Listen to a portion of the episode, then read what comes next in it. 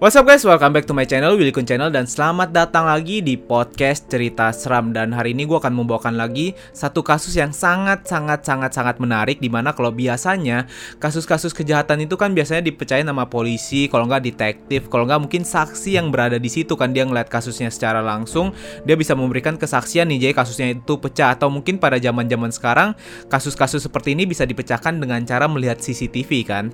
Nah tapi kali ini kasusnya unik banget Di mana yang memecahkan kasusnya ini adalah korbannya yang sudah meninggal.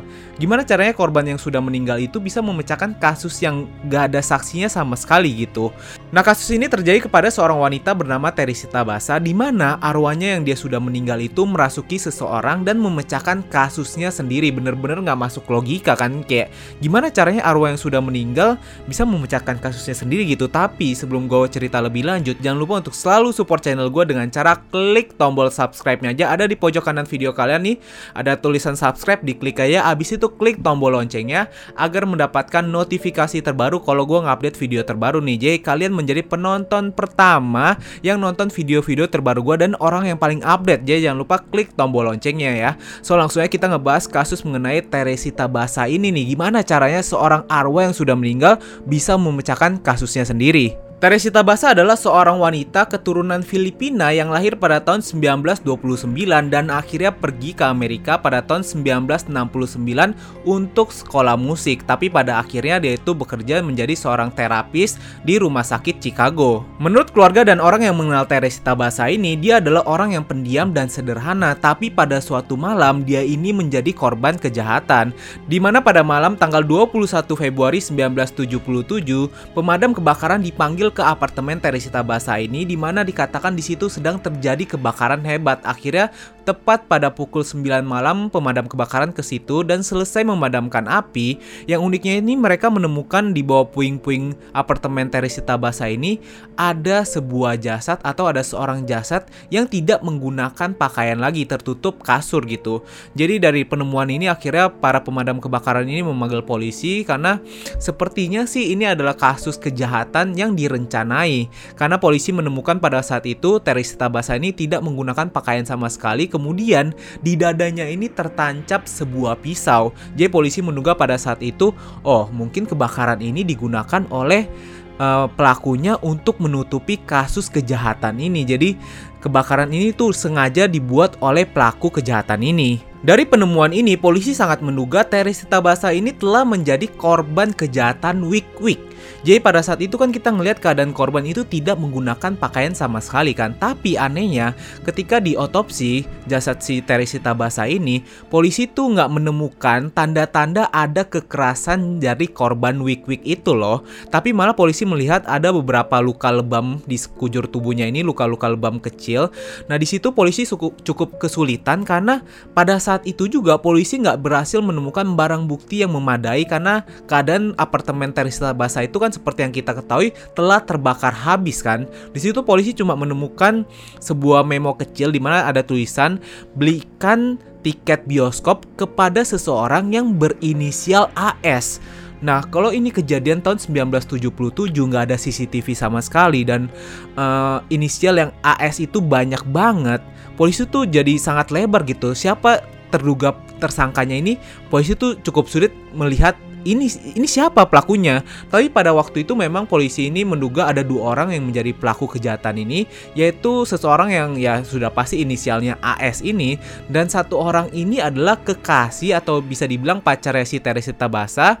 Karena menurut teman-teman dan orang yang mengenal Teresita Basa bersama kekasihnya ini, mereka berdua itu memang sering cekcok. Jadi polisi menduga ada dua orang yang bisa menjadi pelaku kejahatan Teresita Basa ini nih. Dan akhirnya setelah lima bulan kasus ini berjalan dengan bukti yang sangat sedikit sekali karena memang rumahnya Teresita Basa itu terbakar, nggak ada CCTV, keadaan waktu itu masih sangat ya bisa dibilang jadul lah 1977 polisi itu sangat kesulitan menetapkan siapa pelaku sebenarnya.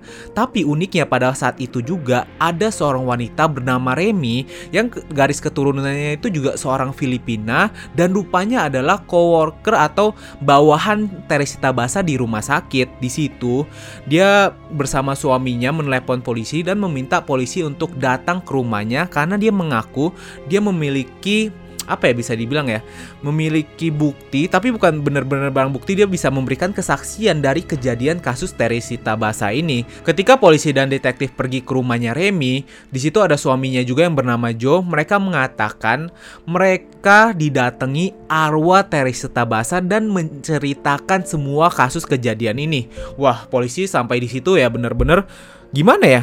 Pada saat itu ya cukup kaget kalau misalnya buktinya dia ngelihat kejadian itu polisi mungkin bisa langsung percaya. Tapi dibilang arwahnya Teresita Basa cerita ke Remy untuk uh, beri kesaksian kepada polisi. Ini kan sangat sulit dipercayai oleh polisi kan, tapi pada saat itu karena memang nggak ada bukti lainnya lagi, akhirnya polisi dan detektif mau mendengar dulu apa yang akan dikatakan Remy dan suaminya.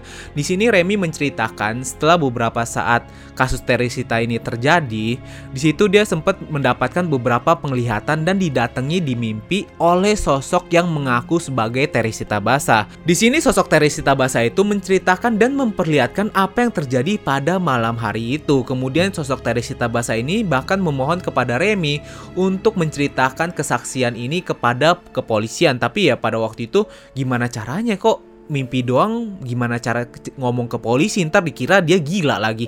Tapi uniknya pada waktu itu suaminya si Remy ini yang bernama Joe juga memberikan kesaksian di mana ketika istrinya ini tidur tiba-tiba istrinya ini terbangun dan dia itu berbicara menggunakan suara orang lain. Jadi kan setiap orang itu punya ciri khas suara yang lain kan.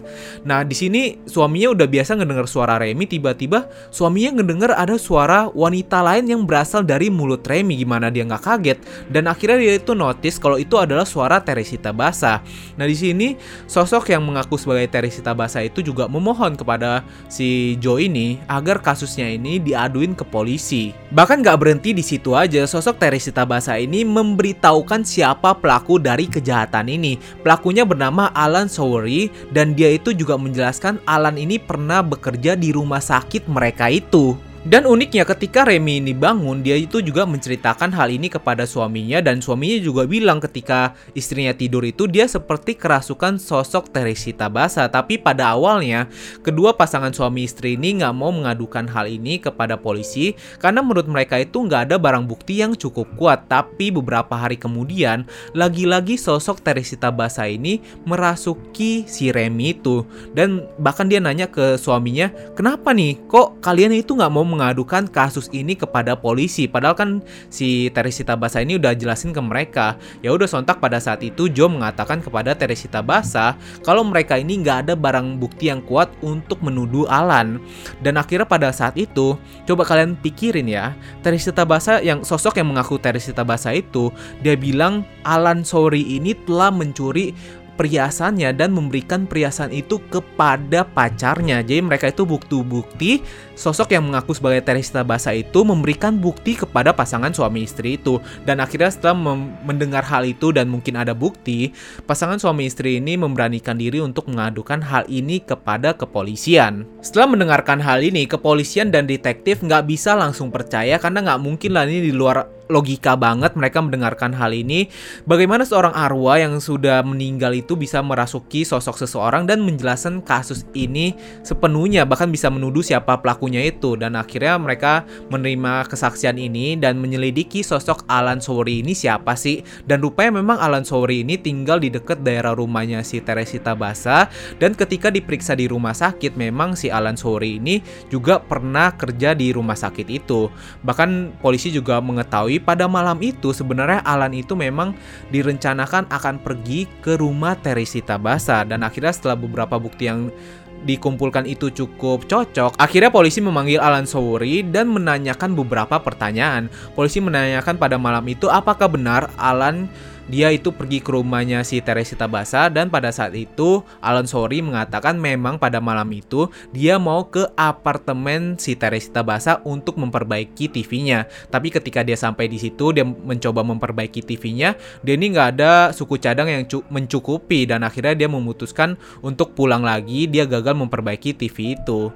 Nah di sini polisi juga langsung menanyakan apakah benar kamu sebagai pelaku ini. Tapi pada saat itu dia tidak mau mengakui dia dia sebagai pelaku. Nah, akhirnya polisi menanyakan kepada pacarnya si Alan Sowery ini, apakah Alan Sowery ini pernah memberikan perhiasan dalam waktu dekat-dekat ini? Nah, uniknya pacar si Alan Sori itu mengatakan iya bener si Alan Sori ini pernah memberikan perhiasan dalam waktu dekat ini. Dia itu bahkan pacarnya si Sori ini mengatakan kalau misalnya mereka mau periksa perhiasannya silakan. Mau ditunjukkan kepada teman-teman dekatnya si Teresita Basa dan keluarga Teresita Basa juga silakan. Apakah benar nih ada beberapa perhiasan milik Teresita Basa dan akhirnya benar pada saat ditunjukkan kepada teman-teman dan keluarga Teresita Basa, perhiasan itu adalah milik Teresita Basa. Setelah menerima beberapa bukti ini, si Alan Sori benar-benar udah nggak bisa ngelak lagi. Kalau dia mengaku, iya benar, dia melakukan hal itu pada malam itu. Dia pergi dengan tujuan ya memperbaiki televisi di rumah Teresita Basa. Tapi pada waktu itu, akhirnya setelah dia keluar dari apartemennya Teresita Basa, dia memikirkan uh, dia mau melakukan perampokan nih. Jadi dia berencana untuk kembali lagi ke apartemen Teresita Basa. Dan ketika dia kembali ke apartemen Teresita Basa, hebatnya Teresita Basa itu benar bener-bener nggak mencurigai Alan sorry karena ini mereka udah saling kenal kan. Tapi ketika si Teresita Basa mau menutup pintu, dia kan berbalik dari nggak melihat si Alan sorry lagi. Alan sorry ada di punggungnya dan ketika dia mau menutup pintu, Alan sorry ini langsung menyerang Teresita Basa dari belakang seperti memeluk dan mencekik seperti ini dan akhirnya menancapkan pisau di dadanya.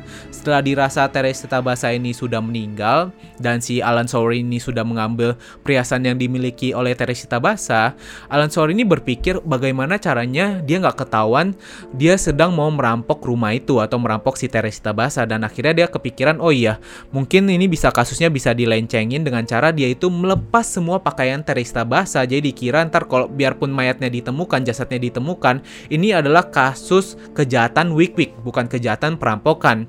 Dan bener aja dilepasin semua pakaiannya habis itu ditutup oleh matras atau kasurnya Teresita Basa ini. Dan matras itu dibakar oleh Alan Souri dan akhirnya akhirnya udah apartemennya ini terbakar habis. Tapi mengerikannya dari kasus ini yang gue perhatikan, akhirnya walaupun si Alan Sore ini mengaku dia sebagai pelaku kejahatan ini, awalnya dia itu tidak mau mengaku dia bersalah atas kejahatan ini sangat merikan kan, sangat mengerikan sekali Alan Sauer ini. Tapi pada akhirnya sekitar tahun 1979, tiga tahun eh dua tahun kemudian Alan Sauer ini mengaku dia bersalah dan akhirnya dia dijatuhi hukuman selama 14 tahun penjara. Dan akhirnya Alan Sauer ini dibebaskan pada tahun 1983. Nah, dari cerita Teresita Basa ini seorang arwah yang bisa menyelesaikan kasusnya sendiri. Eh, kasus ini atau cerita ini pernah diangkat menjadi sebuah film yang judulnya itu adalah Suara dari Kuburan. Tapi ini versi Inggrisnya ya. Suara dari kuburan me memang kalau kita pikir secara logika nggak nggak masuk akal gitu. Tapi di dalam film ini menjelaskan bagaimana caranya eh, sosok-sosok uh, yang menggunakan cara spiritual bisa menyelesaikan kasusnya. Jadi bener-bener nggak pakai logika ya film ini. Ini film-film yang menceritakan kasus-kasus paranormal, kasus-kasus horor gitu loh. Nah kalau gue ngedenger kasus-kasus kayak gini juga, gue jadi kepikiran satu kasus yang ada di Indonesia dan gue sebenarnya juga nggak tahu ini merupakan urban legend atau kasus sebenarnya, tapi kalau gue sebutin namanya kalian pasti tahu nih. Ini adalah kasus si manis jembatan Ancol. Nah, yang cerita yang gue tahu sih memang kasusnya ini di mana wanita bernama Mariam itu juga sama akhirnya menjadi korban kejahatan dan dia itu menjadi penasaran arwah penasaran kan dan akhirnya dia mencari juga mencari pelakunya siapa gitu. Dan ya kasus-kasus ini memang sering banget terjadi sekitar tahun 1990-an ke belakang gitu. Tapi kalau kita lihat dari tahun 2000-an sekarang kan udah jarang banget kasus-kasus seperti ini ya. Nah kalau menurut kalian gimana nih kasus-kasus seperti ini? Apakah mungkin uh, seseorang itu yang sudah sudah menjadi korban sudah meninggal arwahnya bisa kembali lagi dan menyelesaikan kasusnya sendiri. Apakah mungkin? Kalau kalian bilang mungkin atau enggak, silahkan tinggalin komentar kalian di kolom komentar ya. Gue sangat open minded banget. Gue penasaran juga apa yang kalian pikirin. Nanti bakal gue baca satu persatu kok. So itu dia guys video hari ini mengenai Teresita Basa, arwah yang bisa menyelesaikan kasusnya sendiri dan menurut gue juga wow luar biasa ya kasus ini ya. Jadi Thank you banget guys udah selalu support gue dan selalu nonton video ini. Jangan lupa untuk selalu like dan share video ini juga biar semua teman-teman kalian, keluarga kalian mendapatkan informasi yang unik ini. So see you guys in the next video.